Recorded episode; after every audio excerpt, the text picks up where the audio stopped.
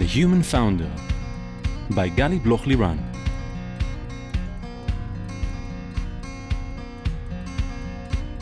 Hi, I'm Gali Bloch Liran, and welcome to The Human Founder, the podcast where we speak about the mental aspect of the entrepreneurial journey.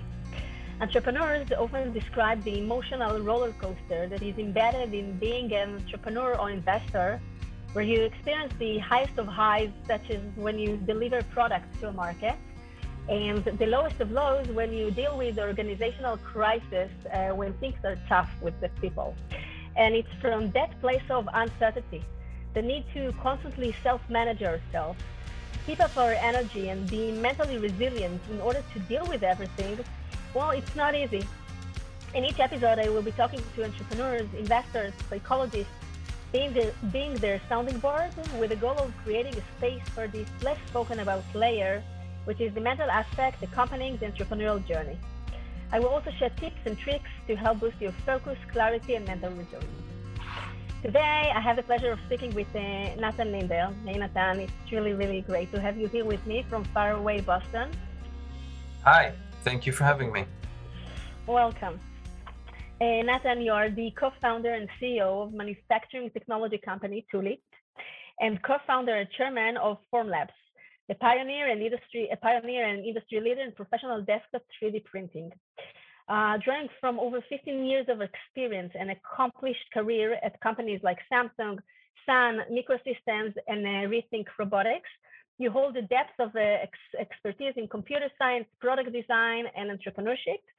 And in this conversation, we're really gonna dive deep into your uh, unique journey um, of actually working in several startups uh, in the same time and co-founding several startups uh, uh, in the same time, and how it all uh, how it all works together.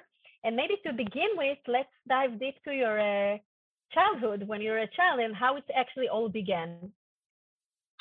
Yeah, so I I grew up um, in a small village uh, outside of Jerusalem, west of the city, and um, kind of very uh, I'd say physical environment. So uh, growing up near my granddad's uh, wood shop, so I saw a lot of machines and uh, tools, and always you know building things with with my hands, watching the grown-ups do it. And at the same time, this is uh, you know early 80s and PCs don't have a mouse or network, but somehow that became part of life and I started uh, programming at an early age. Um, my dad is an engineer, so uh, he he basically taught me uh, programming using all the usual stuff like books and uh, you know very old computers that used to hook up to TVs initially uh, that I don't think maybe some of your older listeners would remember uh, Sinclair ZX1. This was like a one kilobyte computer um, but then, you know, the usual uh, road through PCs with floppy disks. So uh, I kind of was attracted to that. Um, yeah, and at the same time was um, interested. I guess I was more interested in like getting stuff done with more people, and so I found myself starting a company at 17 and kind of caught the bug. Uh, this was part of uh, Young Enterprise Israel, which is kind of part of a larger uh, European and, and uh, international organization that teaches uh, young kids in high school ed- age uh, how how to think like a business and and that that was kind of cool. We did all sorts of things and it was fun. And how did yeah, you I don't know know. how to build a company at the age of 17? I'm sorry. How did you uh, know how to build a company at the age of 17? I, I didn't. And uh, we had, it, it was a school type of program that um, some some kids in, in, in my class kind of signed up for. And we had a great mentor uh, from Intel back at the day. Intel had operations in Fab 8 in Jerusalem. And, uh, you know, it was uh, like stepping into a different world because suddenly from whatever high school existence we were in meeting rooms and in in something that looks like the the stuff you see in movies you know and uh, high tech became less abstract uh, not just your yourself and your PC and your the, whatever program you're building, but more, wow, there's operations and there's like a loading dock and and uh, a clean room because this was Fab Eight. They were making uh, you know semiconductors, chips, effectively. So it was it was eye opening and it was uh, exhilarating and you know taught basic stuff, uh, basic business stuff like budgets and roles and how to push a product out and uh, you know we made a very simple kind of a promotional giveaway uh, type of product, uh, but you know, tr- trying to sell it and trying to organize a team to to sell it. And yeah, I guess it was like my first CEO role because I, I was voted in. So it, this is not a typical thing for a company, uh, but it was like I said, it was a school project, and we yeah. And I so think you began, you began with a school project, and that actually began to uh, uh, draw your way uh, your path into the future of uh, uh, building companies and what happened next like after the army and how did you develop from there? Well i you know i um served in air force intelligence and kind of did some kind of operational technical roles and the usual i think story of uh, being uh, in an early age uh, with a, a bunch of highly complex very interesting type of technologies and at the same time lots of responsibilities. And when i got out uh, this is like late 1999 and the world is a very different place and it's kind of like the uh, the end game of the dot com if you like. And and and basically yeah instead of like going on a long uh, sort of post service type of uh, uh, journey to wherever, I kind of found myself just writing a lot of code. That, that, that was that was the thing I did, and and I was drawn mostly to embedded systems. Some somehow I, I don't know exactly how to explain that, but I always liked the combination of hardware and software, and uh, so yeah, started doing that and fell in love with this world of mobile mobile uh, technologies uh, and the like. Um, and uh, yeah, and then then um, one of my good friends, childhood friends, who were at that time, I believe, in South America, basically sent me to uh, the IDC, and Interdisciplinary Center, as it was called back then. I guess today it's Reichman University. And he said, like, there is this uh, scholarship, uh, the Efi Arazi scholarship uh, for entrepreneurship and um, high tech and things like that, leadership. And he asked me to go and check out the open the open house and get get the application forms. And so I went there, and I was like, yeah, I'm, I mean, I guess I'm helping my friends fill up these forms. And I guess why wouldn't I fill one for myself? and, why wouldn't you? And, yeah, and and uh, at that time I was believe it or not, was mostly doing uh, work and studying uh, political science in the Open University because that that was more interesting to me. I was always kind of a history buff and interested in how uh, human societies come together and work. So I was doing that, and like Jean-Jacques Rousseau was like as exciting as whatever C++ compilers to me. but nonetheless, I filled up these forms and that started like a process of, I don't know, evaluations and tests and uh, interviews. And I somehow ended up getting up the scholarship. And so my, my plan. Did he get a scholarship as well or not? He got some sort of scholarship. I don't recall exactly, but he de- he definitely was uh, smarter than me. Um, and uh, yeah, and he ended up having a great great career already. Uh, good great entrepreneur, and sold a couple companies, and yeah. So, um, but like my story was like I was, I, I got this scholarship, and that was. Um, okay, I guess I'll do computer science as a as a bachelor degree. And I got to this uh, very sort of early. Uh, I mean, the IDC existed, but it was a very very open environment, uh, still forming very much, and uh, I started studying in English. There was like an English. Um, um, they, they had like an English program for for a little bit there that had. This sounds ridiculous, but like we had we had students coming in from Gaza, you know, Really, and it, it, it yeah it was different times and and it's kind of sad that that's the case but uh, uh, that that's what happened. But this uh, scholarship basically gave me uh, uh, sort of a platform and not just myself other folks in the same program to basically try and push the envelope and uh, i met uh, my very good friend and co-founder uh, eyal toledano who was same year as me. And kind of like one term in decided that it's time to kind of start doing things.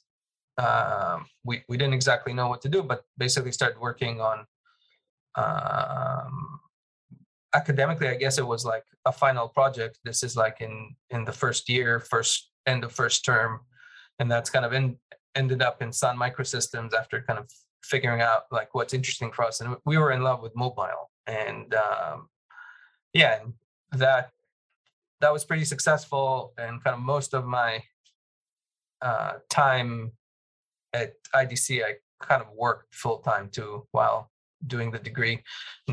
Not not an amazing student and probably delayed my graduation by a year but the work was good and um, it it sounds kind of um, obvious today but back then we were working on getting downloadable apps on mobile phones.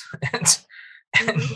and that that's like in 2000 something and and so it, i guess i guess it, in retrospect it's pretty early. So mobile phones mostly knew how to like send text messages and do very simplistic type of uh, wireless application protocol what's called wap type of things. And and but yeah i was like in love with mobile mobile uh and that that led the last year of that program uh and and by then the the market crashed you know we're now now we're looking at a backdrop today you know with what's going on post pandemic and the crisis in ukraine and and a lot a lot of volatility and we lived through 2008 um so some some perspective but like back then it it was um yeah basically you you could not raise money.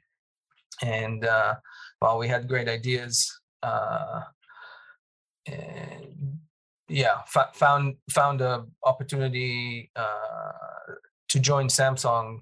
Bas- basically the folks who back then was very, very few people represented samsung in israel. And certainly there was no serious r&d operation. And uh they the samsung folks kind of caught wind of the um, work we've been doing with sun microsystem reach out to me and my partner and we were like dreaming about our own company and basically convinced us to join samsung. And, and probably like by the time i was 23 24 found, found myself uh, uh, as the general manager and for for mobile for the mobile division for samsung in israel and got got a lot of responsibility and budgets and all those things like to build a company. And that that was or, build an r&d organization. That was really my grad school. And um, At a very, very young age, actually, a lot of uh, a lot of responsibility. it was very young. I don't i don't think it is uh on one hand that dramatically different than what happened then because you had a lot of a lot of examples where you had very young entrepreneurs uh, Mhm. doing pretty amazing things and i i also don't think it's that different from today um technology uh I, I don't have the statistics for it, but like there's there's definitely I think there's two populations. It's like the, the very young who starts amazing companies and and more tenured people who kind of come come to it like after a few rounds. And yeah, I I, I don't I don't think So I was that that special in that in that regard. not not in that regard. So let's let's uh, uh, uh, uh, go a little bit further to a few other areas where you are very special. What brought you actually to the U.S. to Boston and how it all began? And tell me a little bit about uh, you pursuing your PhD there and the special things that you took into your um, uh, entrepreneurial journey uh, from MIT. Yeah, so actually, like the way I got to the US, it's actually like the, you know, after almost five years or so at Samsung, I kind of decided that, uh, what did I decide? I decided I didn't want to move to Seoul and I didn't want to study more Korean or get an MBA. And um, I also decided something way more important, which is like if I ever work for a large company, I want to try and build it. So the only uh, logical conclusion is like uh, I have to become a VC or start working with VCs, which was obviously wrong. uh, if if if you want to do what I just said, like build companies, you should not work with VCs. You should just go and do it. So today I can tell you that that was uh, probably uh, the right thing to do. Nonetheless, I I met Erel Margalit, who at the time was still, uh, and I think he's back now, uh, was running Jerusalem Venture Partners. And, you know, growing up in Jerusalem, uh, I kind of connected with him, and, and there was this idea to build um, a media studio. So, sort of like a uh, focused on user experience in Jerusalem. And I was like, yeah, that sounds pretty interesting. So I joined as an entrepreneur in residence which is the most amorphous type of title you could imagine. But basically let me do what I wanted to do and like look for a company. And that that was kind of the plan until it was no longer the plan because one day my wife uh, came back home and basically um, yeah deci- she decided to go into you know to get to get her own her, her MBA and she got into a bunch of schools and one of them was MIT and she was like I'm going you can you can you can come with me more or less. I mean this is a little bit tongue in cheek but it was it was very clear that uh, this is a non-recurring uh, type of uh, opportunity for her. And so I basically you know not not a hard decision uh, because there's stuff more important in life than uh, and and you know it was there was a concept and was term sheets and whatever, but uh, kind of put it all aside. And we packed a couple of bags, moved here. That was 2008, and um, yeah, and then yeah, that's how I landed uh, in uh, in Boston. And when when we got here, I was pretty pretty confused about what I'm going to do. But I thought, you know, it's been like a decade or whatever that I've been doing tech stuff and big companies and trying my own things and and yeah boston was kind of a fresh start and i thought well i might try myself to get into mit but specifically i was focused just on one program which is the media lab it's very sort of non-traditional not very academic uh, type of uh, program uh, the best description I have for you is like the biggest toy store on the East Coast. You walk in and there's like this giant building with research group one could do you know biomechatronics and the other can do uh, learning technologies and the third can do architecture and the combination. It was like unbelievable place.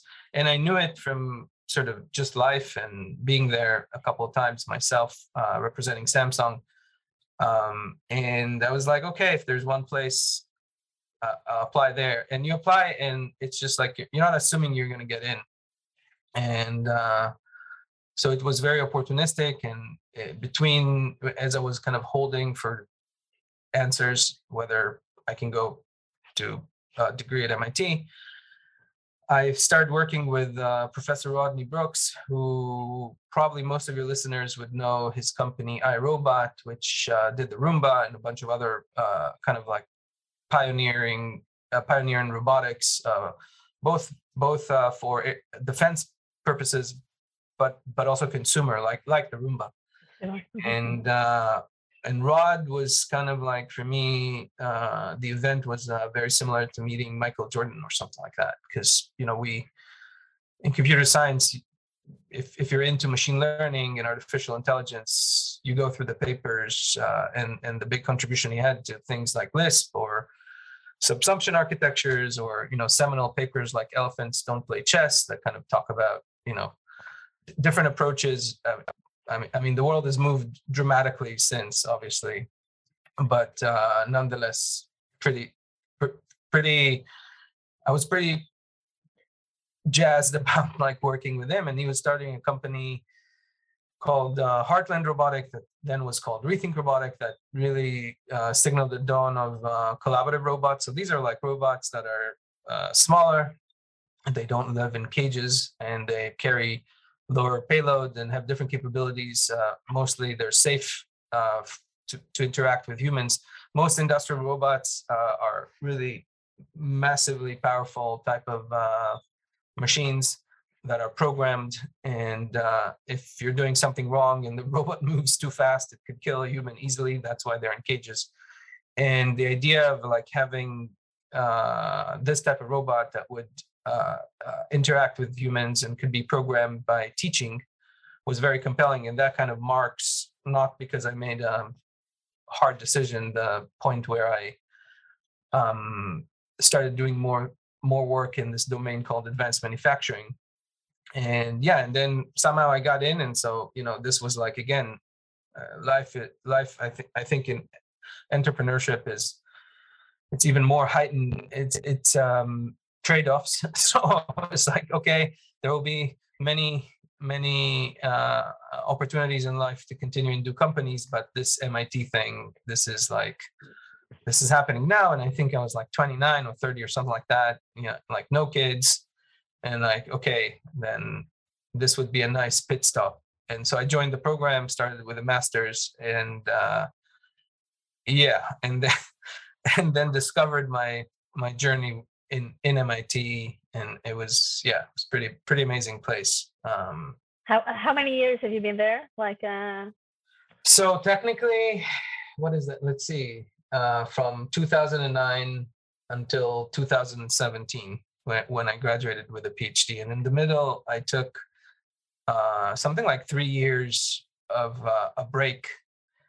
And uh, as much as I love to think that I can do many things in parallel, which I, I probably can. I mean, this is this is not for everybody, but uh, I kind of kind of always were involved in several things uh, in parallel, and uh, Wait, the, we'll talk about it in a second. But what amazing amazes me is that um, you didn't you weren't even sure that you want to join uh, MIT and and what's there for you and it just was you know your wife no. decision listen I'm going to do to pursue my MBA come with me and you're leaving your plans in Israel and then you take the plane you join here maybe I'll go to MIT I'm going to MIT after eight years you're there pursuing your MA until the uh, uh PhD and it's like um you're very uh, you know you go with the flow in these things and you know how yeah. to uh, leverage it into your uh, you know into your interests and, and, and to find the new opportunities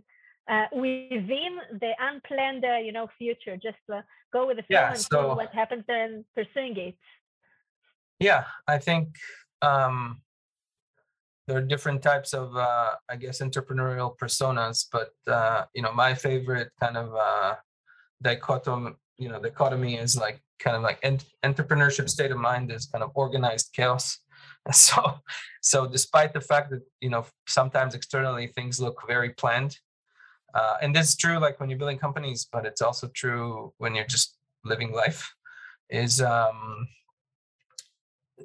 yeah i did i i didn't have a a solid plan but there were like anchors. There's like okay boston is amazing. There's all this tech stuff. It's uh, kind of closer to israel. Like the west coast was less compelling because it was like too far from home uh, and and also uh, yeah emmy got into mit and it was like the best school uh, the best fit and and and i thought about mit but like yeah i didn't I, didn't know anything but i was like well we'll we'll figure it out and like worst case you just get a job.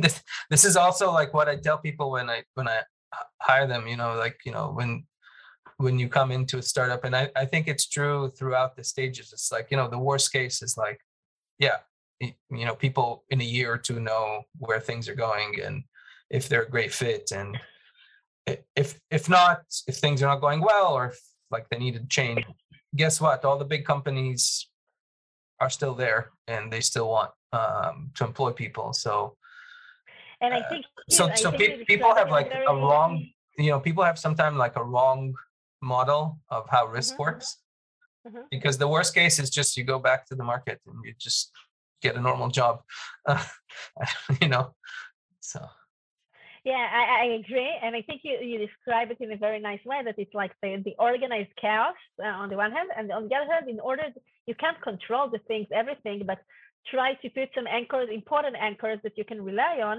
and really this uh, state of mind of we'll figure it out. It's not from the Israeli state of mind of yeah, better, like it's going to be okay. It's from the understanding that we can trust on each other and on our strength and on our uh, intuition and how to navigate uh, uh, the results that uh, uh, we'll, we'll have and, and we'll figure it out. We'll figure it out together.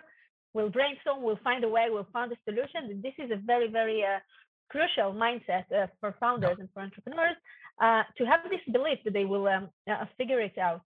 So tell me, in MIT, you told me before, like in, in, in short, about the uh, a, a, a demo die philosophy.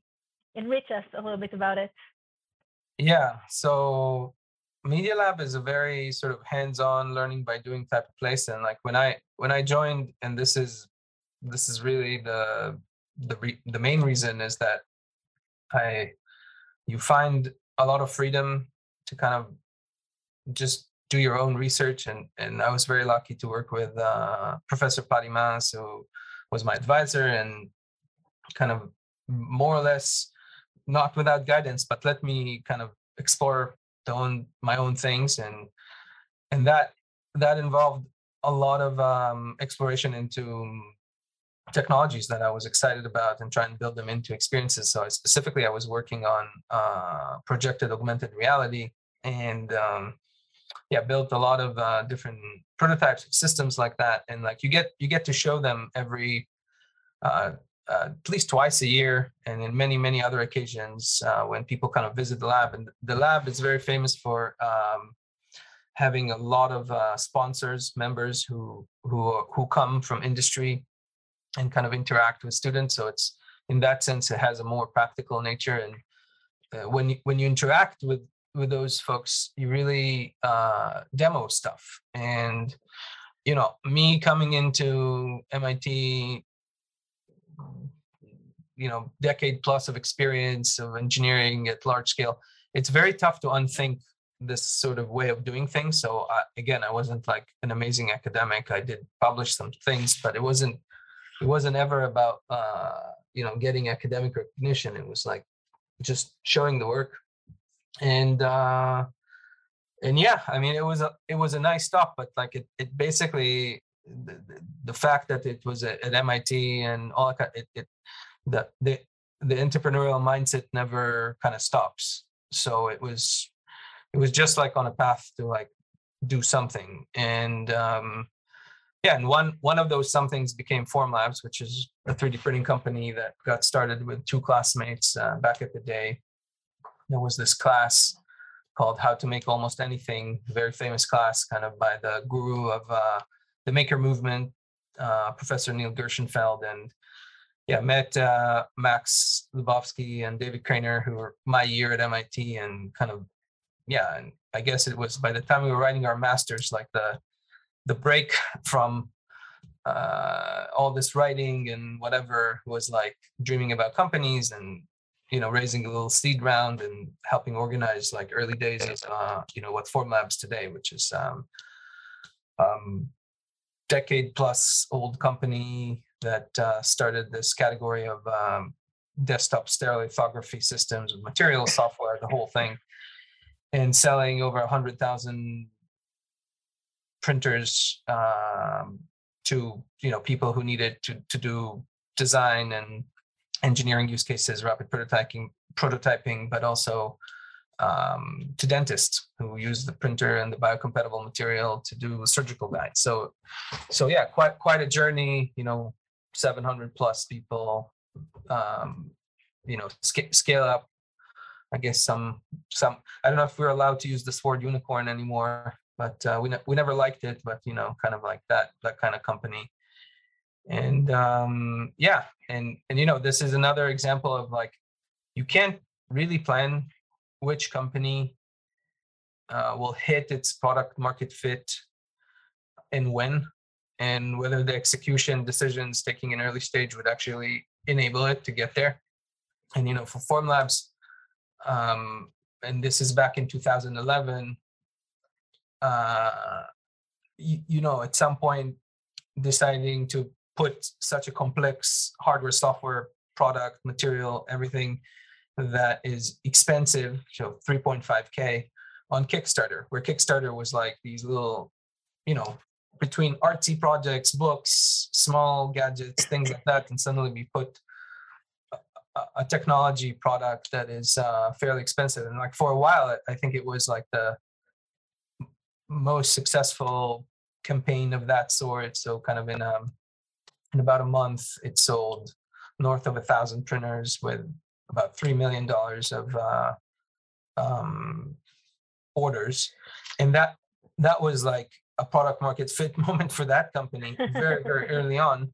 So, so you had a product market fit, so you told yourself, okay, let's continue to the next thing. Uh, not not not a bit so later. Quick, not so quickly. it was about three or something years later, but because you know at the time I was um, still very much sort of in love with my research at MIT, and I had a group there that um, th- this is the thing I discovered w- at MIT, where if you can raise sort of the research money and the grants, and like you're kind of a good academic citizen, uh, you get you really get a lot of freedom and, and amazing access to resources and talent that um, help you research stuff you like and and um, yeah and, and i was i was doing exactly that and at some point you know i i had to kind of make a hard decision to you know to start tulip and it mostly because of what uh, jeff bezos uh, defined very well as uh, sort of non-regret moments where you don't evaluate your decision based on what you know now. You evaluate it by what you don't know and like if you're 90 and you look back like how regretful would you be um, if you look back and it's like wow i should have done that company. And i at that time um, um you know i wouldn't say formlabs is uh, completely scaled up but definitely had a good had a good run and was was pretty stable and i i could not get this idea of building tulip and what became sort of a new category of industrial uh, operation software called that we call frontline operation platform, really designed to help you know engineers, um,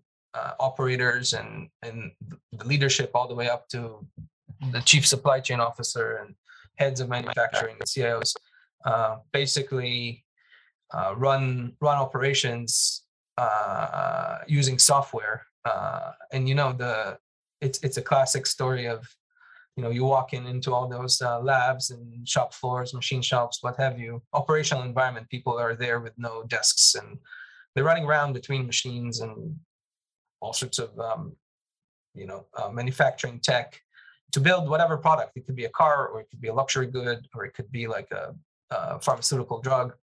And uh, basically the internet as we know it is not there and this notion of people being knowledge workers is not employed. So they're you know they're using clipboards and spreadsheets and things like that. So very analog uh, sort of reality. And i was like i can't believe this is real. And so i looked at that environment uh, through you know my story on building cobots uh, formlabs definitely dwells in the world of advanced manufacturing. And the stuff i did uh, in my research and i was like this there's like a chance to build a very important company you know into B, b2b you know platform as a service space to address this problem. And i'm like i cannot imagine in reality that someone else will do it. And i was like clear that people will do it. And this is well before like this uh, buzzword of industry 4.0 was uh, something that we know how to repeat you know? I don't know that we all know what it means but uh, definitely we know how to repeat it and you can see it in the Google Trends. You can see like how it kind of as I was when it uh, raised up. So so you were there exactly uh, before. So tell me, you have a one company, Formlabs, and it's it's working well and successful. Then you wake up this morning and, and you say, I have to make this decision now and to go to build another company because I know it's the next it's the next trend and I want to be, be there before I already understand what needs to be done. It's another big company I want to build. And I'll, I'll insert another uh, data point into this conversation that uh, your wife, who brought you actually to Boston uh, to MIT, is also uh, uh, in a very high position in, in tech. And tell me, yep. how do you manage this whole situation of co-founding and managing uh, two startup companies? Your spouse, who's also a COO in a very respected company and is very busy, and how you juggle and manage all those uh, all those responsibility, all, all these uh, tasks that you have to to manage, the sacrifice that uh, you feel that is embedded in this, and and the stress of holding so many balls in the air in, in the same time. Well, um, I think it, it, doesn't become so stressful overnight, you know, and, and the some of the stress is kind of I think correlated to you know moments in life of a company and um, so, some of it you know the, the, the early days I, I, think st- stress is different uh, it's more like healthy healthier kind of let's build something new stress like the, you know the decision and you, you met you said sacrifice like you know the decision to start companies you know it's not it's not the best lifestyle decision it's not like an episode in silicon valley where you know kind of um, you go to the big VC meetings and you just waltz out with a term sheet and all that kind of stuff. Uh, that's just nonsense. Um, you know, I I kind of had some experience like before starting Tulip that informed a lot of how I thought about starting this company, including like bootstrapping it for a couple years or starting it with a first customer and kind of trying to you know build it right meaning not just hype it up and um, um, kind of go and um, you know raise a lot of money and hire a bunch of people and things like that. It, it was it was much slower intentionally um, because because of the type of product we were trying to build. Because when you you know a lot a lot of a lot of folks, a lot of companies say we have a platform for X, and you know I, I think the bar for building platform is really high and many of those so-called platforms are not really platforms. So I was kind of like preparing for the long haul, and you know the, the the way to deal with like all the stress is really one thing in my view which is like the people you have around you and this is true for the families but also the the early stage teams or or even the investors so a lot a lot of my investors um, from formlabs uh, in the early days uh, I guess they could not hear me talk about this idea that became Tulip anymore. And it's like, okay, it seems like you can't get it out of your system. So we probably need to give you our blessing and um, and fund it. And that's indeed what happened. And um, but but you know, like deciding to step down from any operational type of role with Formlabs and do, doing that that that that would not have been possible for me if there was not a great partner co-founder on the other end and especially talking about max that um, was the ceo of the company and was able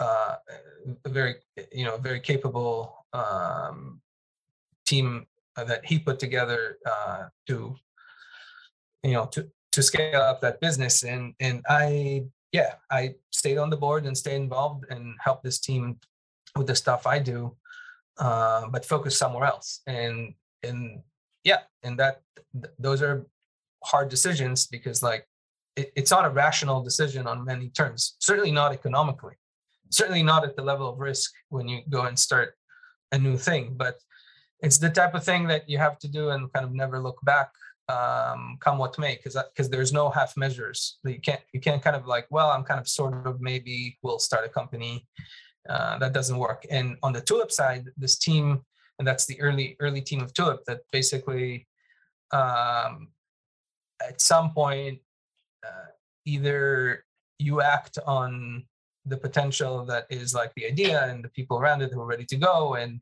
the moment in time because we were all kind of graduating with um, various degrees some folks with undergrad, some people finish their postdocs. My co-founder Ron, Rony, for example, and and it's like life. It's like they need either to do something like a their own company or start a new thing or like go get a job at Google, and it's just like you can't.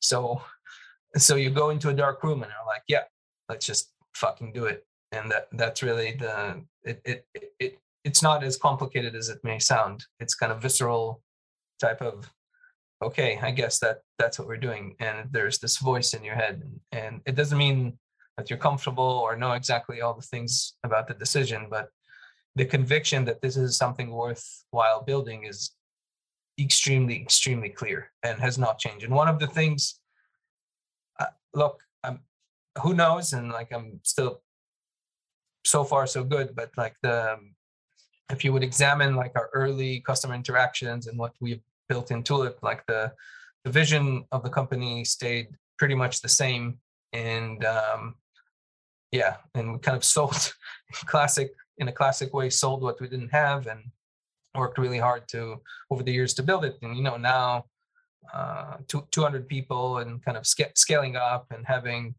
um, some you know oh, people think about product market fit as a point in time but it's really just a function. So it's a continuum. So you you, you can get it you can have more of it and you can lose it. Um, but uh, yeah but like building a company that that can actually change the status quo of what we know as industrial operation software that that became very very much you know very much the vision i had at the time. There's still tons of work to do and we're very very far from done and it can take another 15 years but you know that that's okay. Like i i, I have that time you know you're you, and and not when when when you say that you have yourself so smelling because within I don't know five years from now you want to build your next company because you have this uh, you know you have you have this cycle and and these uh, amazing ideas every every couple of years uh, but before, before really we had to we hit the pause. Um, so how do you manage it like as a family? You know, with with children and and lots of uh, uh, uh things that you have uh, to take care of and two companies and also your wife. What is like the things that uh, helps you the most to navigate between everything and living in a foreign country, not you know far away from the external family, etc. So how do you really hold it all together? Um, you know, um, so I I grew up with four siblings, two hardworking parents, both with great careers.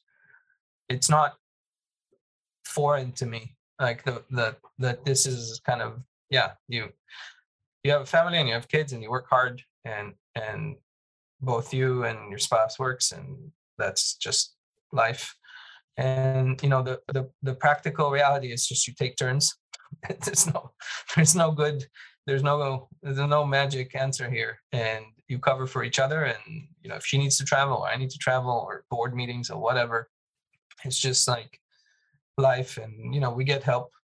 And find our help and kind of uh have a good you know not unfortunately you know living in boston is not having our immediate family close to us but uh there are other parts of the family and and community you build over the years and uh, yeah you make the best of it but it's not you know um, maybe one day my kids will will hear this um, but you know do i live in a constant uh, reality where i want to spend more time with my kids and my family? Yes for sure. And there's no there's no um yeah there's no way of hiding it. But uh i think i think you can look at the other part of it, which I think we provide um, decent role models for for our children, so they they see the you know the value of work and what entrepreneurship can do. And if they actually become entrepreneurs or not, or in which uh, that's not the point, and who cares? But uh, nonetheless, it's a good, you know, I think I think it's a good model for life. You know, entrepreneurship. It's not just about building companies. It's kind of more a way of experiencing the world. I think that maybe uh, putting it in, in those words that uh, uh, uh, uh that it will be so clear that even though you are already succeeding and it's uh, it's several you have several companies that you've built etc this ongoing uh, trade-offs that we have to manage as, as founders as entrepreneurs between uh, uh, personal life and, and, and work between the children and between uh, uh, getting fund or, or the product market fit or everything else that is part of this process it's really it, it doesn't go anywhere. Even when you're succeeding and growing up and it's something that we need to learn how, how to manage. And I really think that I find it beautifully that the way that you see it as a, giving them a role model and entrepreneurship is something for life. It's not necessarily to grow them to be entrepreneurs by themselves, but really embrace this mindset of, of seeing the opportunities and seizing the opportunities and pursuing things and creating things that they want in order to improve the world and, and, contribute. So this is really a, a, great role model as I see it also as a, as a parent uh, to, to, to our children. Uh, Natan, it was really, really great talking to you. And thank you so much for this uh, early morning uh, hour uh, of waking up in uh, Boston and, and talking to me. For people to reach out to you, where they can find Oh, I think, um, first of all, my pleasure. Great chatting. And hopefully, this could help folks who are thinking about this journey. And uh, yeah, the best way, I guess, is LinkedIn it's kind of like the Instagram of uh, entrepreneurs. Um, it's like this old boring website that uh, professionals kind of but get it works, together. But it works. Yeah, it works because yeah, it it, uh, it serves a no function that that is no not better alternative at this moment, so it works. Yeah, TikTok is not really uh, getting there just yet. So yeah, so happy happy to connect there. Just Great. On LinkedIn. Great. So, thank, so thanks again, Natan. And to our lovely listeners, we're going to hit pause until the next episode. It's also something I say to the entrepreneurs in my clinic in between sessions. If you enjoyed listening, I would really appreciate it if you share the podcast with people who you think would derive value from it. Feel free to visit my website at galiblochliran.com and leave your details there. If you wish to be updated and learn more about the mental aspects of the entrepreneurial journey, also, be sure to follow my podcast, The Human Founder, in any of your podcast apps. Let's hit pause, we explain.